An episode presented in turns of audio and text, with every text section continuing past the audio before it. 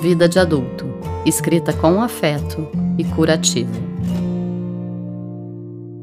Eu sou Mariana Londres e escrevi o texto de hoje.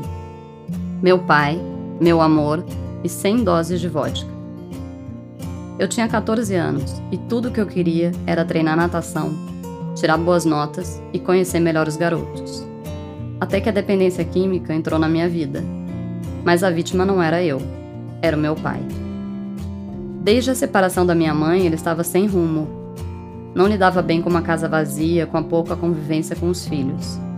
E quando estávamos com ele, a cena era de um homem embriagado, de pijamas a qualquer hora, ouvindo músicas com um fone, fumando cigarros, olhando para o vazio.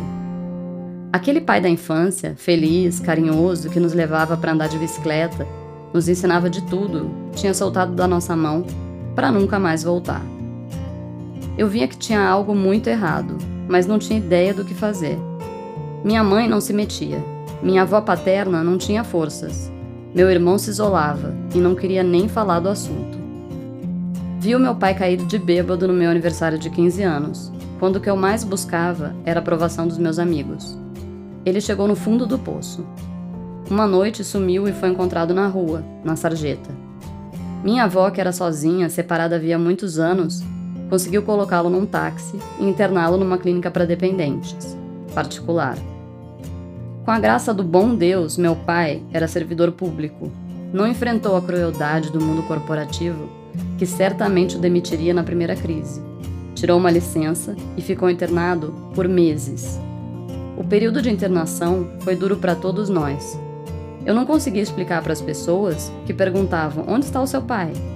Nessa época eu já estudava para o vestibular, conciliava cursinho com trabalho, dava aulas de inglês, com visitas à clínica, grupos de apoio à família do dependente.